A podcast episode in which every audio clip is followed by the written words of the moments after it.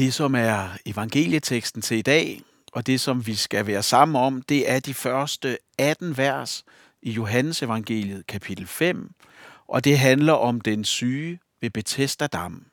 Og der står sådan her. Derefter var det en af jødernes fester, og Jesus drog op til Jerusalem.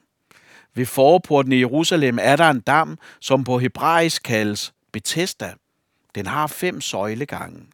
I dem lå der en mængde syge, blinde, lamme og krøblinge, som ventede på, at der skulle komme bevægelse i vandet. Til tider for Herrens engel nemlig ned i dammen og bragte vandet i oprør. Den første, der kom ned i vandet efter, at det var bragt i oprør, blev rask, hvilken sygdom han end led af. Der lå en mand, der havde været syg 38 år. Da Jesus så ham ligge der og vidste, at han allerede havde været der i lang tid, sagde han til ham, vil du være rask? Den syge svarede, Herre, jeg har ikke et menneske til at hjælpe mig ned i dammen, når vandet er bragt i oprør, og mens jeg er på vej, når en anden i før mig. Jesus sagde til ham, rejs dig, tag din borger og gå. Straks blev manden rask, og han tog sin borger og gik omkring. Men det var sabbat den dag. Derfor sagde jøderne til ham, som var blevet helbredt, det er sabbat, og det er ikke til, at bære din borger.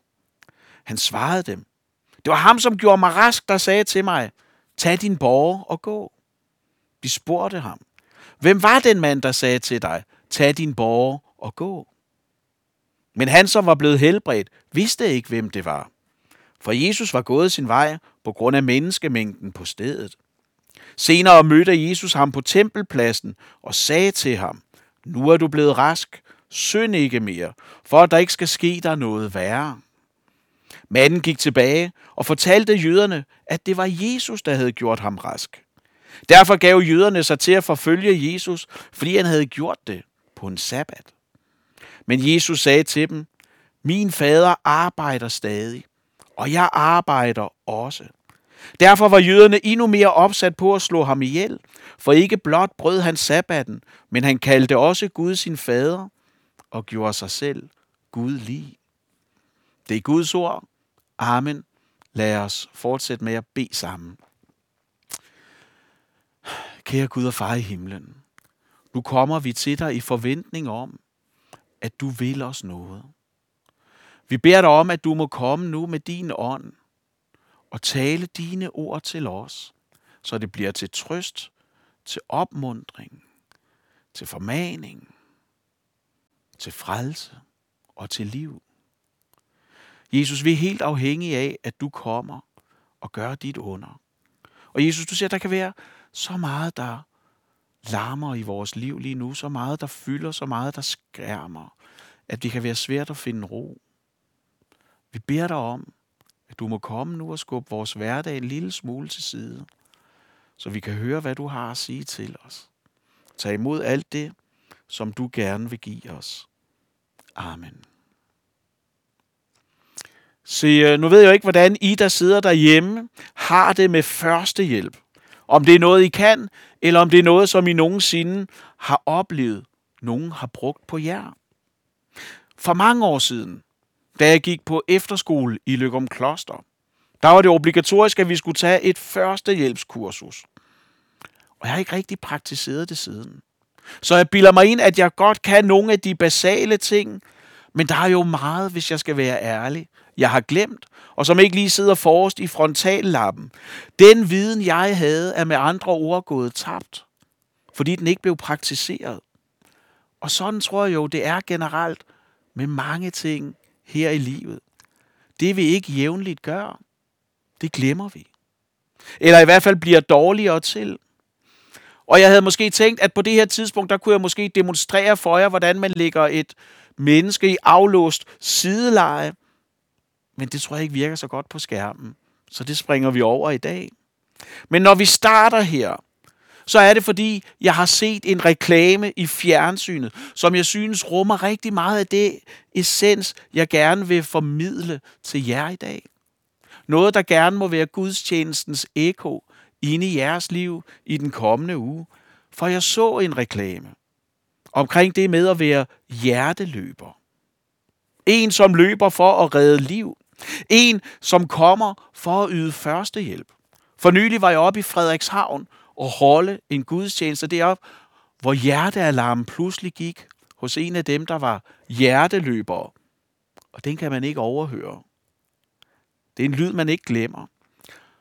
Og når vi starter her, så er det jo fordi, jeg oplever, at i vores tekst fra Johannes evangeliet kapitel 5, der møder vi Jesus som hjerteløber, som en, der vil redde liv.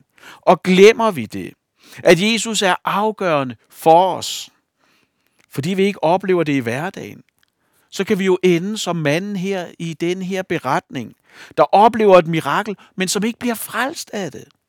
Som var tæt på Jesus, men ikke blev reddet af det. Og for at det ikke må ske for os, så er det, at vi skal se mere sammen på nu, hvordan Jesus er hjerteløber, som den, der vil redde os. Men inden vi gør det, skal vi som altid lige have sat scenen for vores tekst. Og den store og helt overordnede kontekst for vores beretning her, den finder vi om i slutningen af Johannes evangeliet. For der skriver Johannes, at han har skrevet de her ord, sit evangelium, for at skabe tro hos dem, der læser det.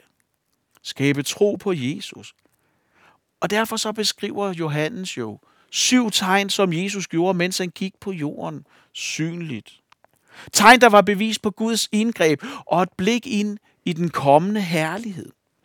De to første tegn, de har en form for privat karakter, fordi det var blandt andet vand til vin. Der var kun få, der oplevede det. Og det andet tegn, det har vi i versene lige før vores tekst, hvor der er en kongelig embedsmands søn, der er syg, som Jesus så helbreder på afstand. Og det var et mærkeligt tegn, et et, som folket ikke så. Så tegnene de viser os uden ord, at Jesus han er Messias, og vi ser, at det fremkalder en reaktion hos befolkningen, som enten er tro eller protest. Og vi læser jo, at her fra kapitel 5, der vokser modviljen og modstanden mod Jesus. Først i Jerusalem, og i kapitel 6 har den spredt sig til Galilea, hvor den vokser i styrke, indtil den kulminerer nogle år senere på en bakketop lige uden for Jerusalem. Og det hele det starter i vores tekst mellem Jesus og en unavngiven mand, og det er det, vi skal vende os imod. Og det første, vi skal have med, det er i virkeligheden en glæde over, at vi ikke kan lugte, hvad det var, Jesus han lugtede, da han mødte manden. Fordi Jesus han går her mellem mennesker, der svinger imellem håb og resignation, som ikke ville forlade deres plads, hvis nu vandet pludselig skulle komme i oprør, mens de var væk. Så jeg tror, at hverken sanitet eller personlig hygiejne har været udbredt. Så det her, det var et sted, mange gerne ville undgå. Det var ikke et rart sted at være. Et sted, man ikke kom. For dem, som lå der, det var jo mennesker, der var strandet på samfundets absolute bund. Man var socialt og religiøst udstødt. Men Jesus er der. For han hører ikke kun nødråb, men han møder også den nødstede, og han hjælper. Jeg ved ikke, om jeg med fuld ret kan sige det næste, jeg gør, men her kommer det. Jeg tror, Jesus danser op ved en af de mest håbløse af dem alle. For når man har været syg i et samfund, hvor middellevetiden ikke sne sig meget over 30 år, i 38 år, når man har været syg så længe, så er man et sted, hvor alle menneskelige muligheder for helbredelse, de er udtømt. Og har været det et stykke tid. Måske havde han engang også råbt sin nød til Gud.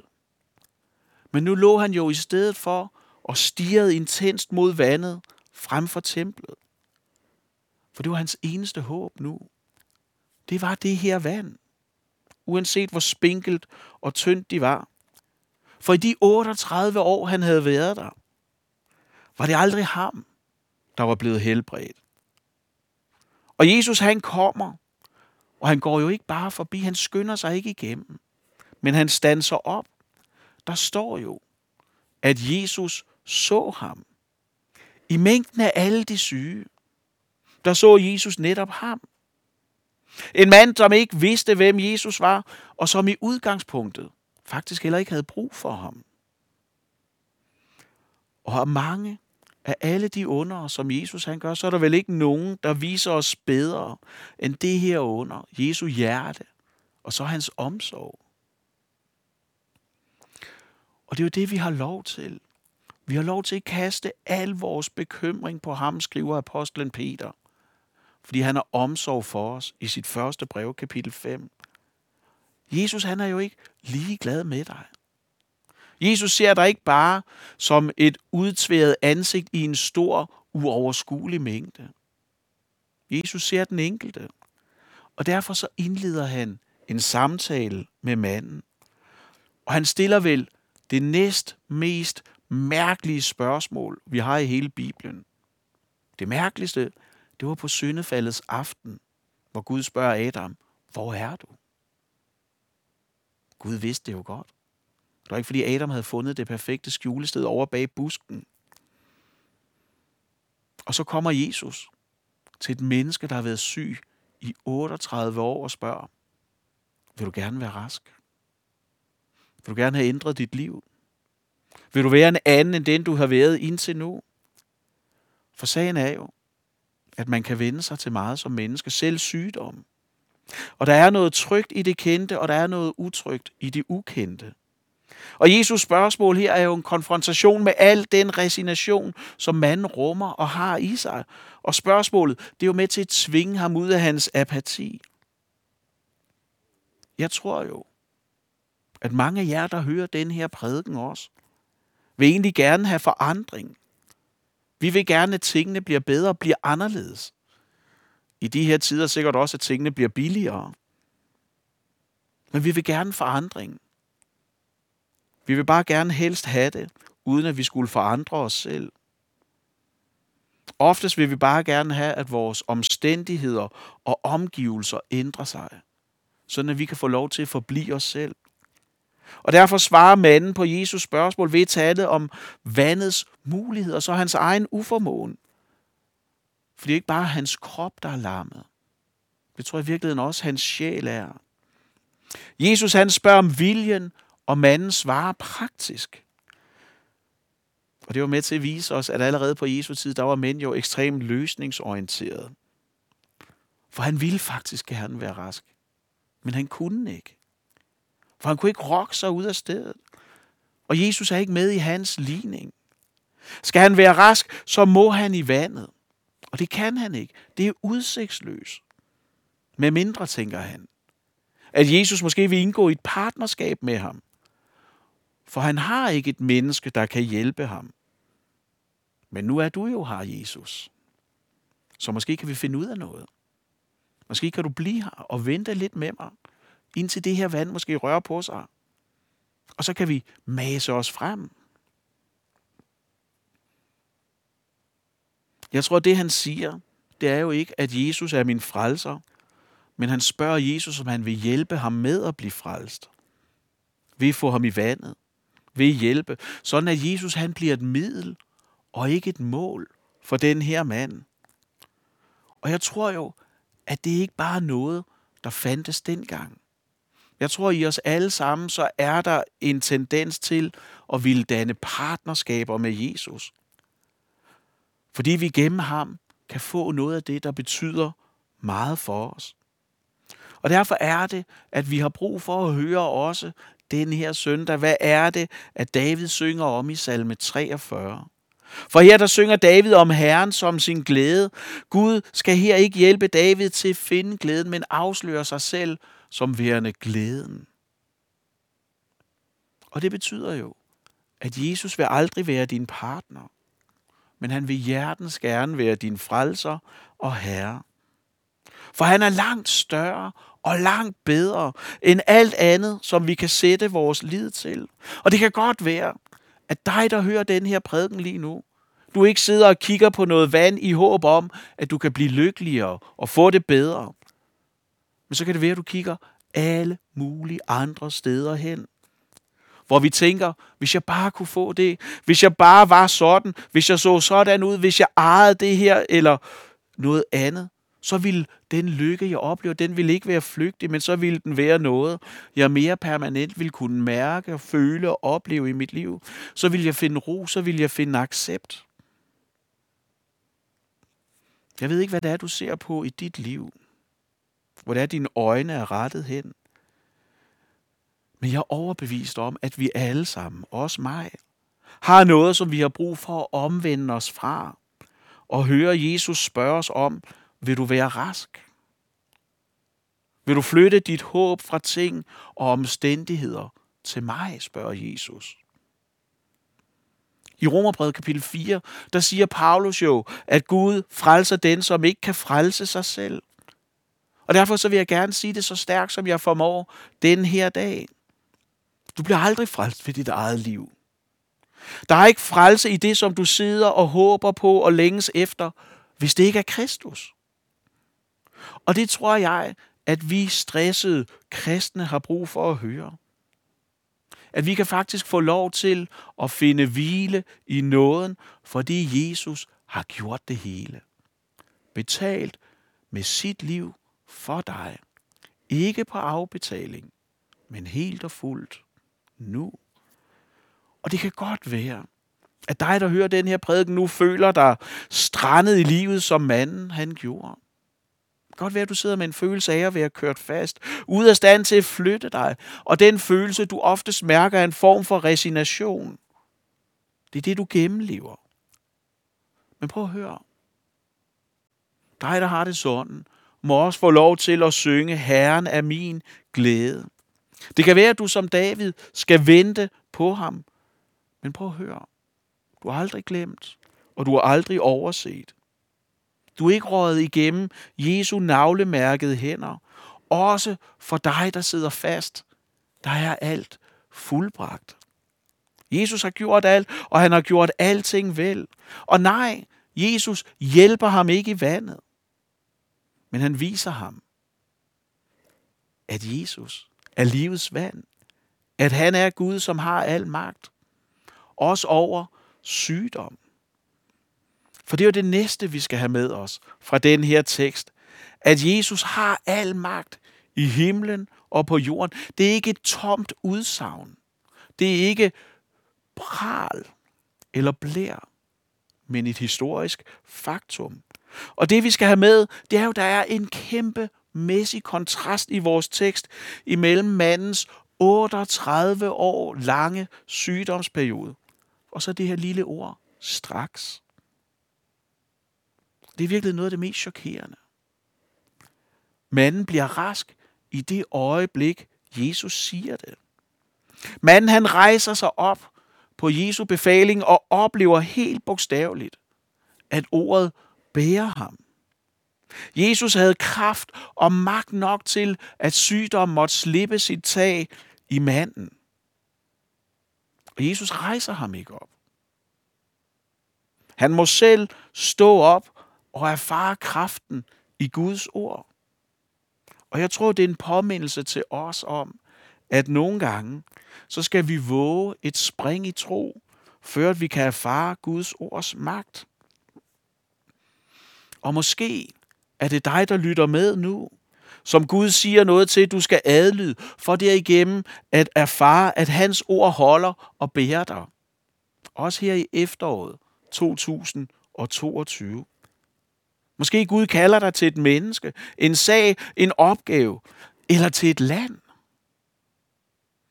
Måske kalder Gud dig til at være missionær, så nogen kan høre det evangelium, det ikke kan sige sig selv.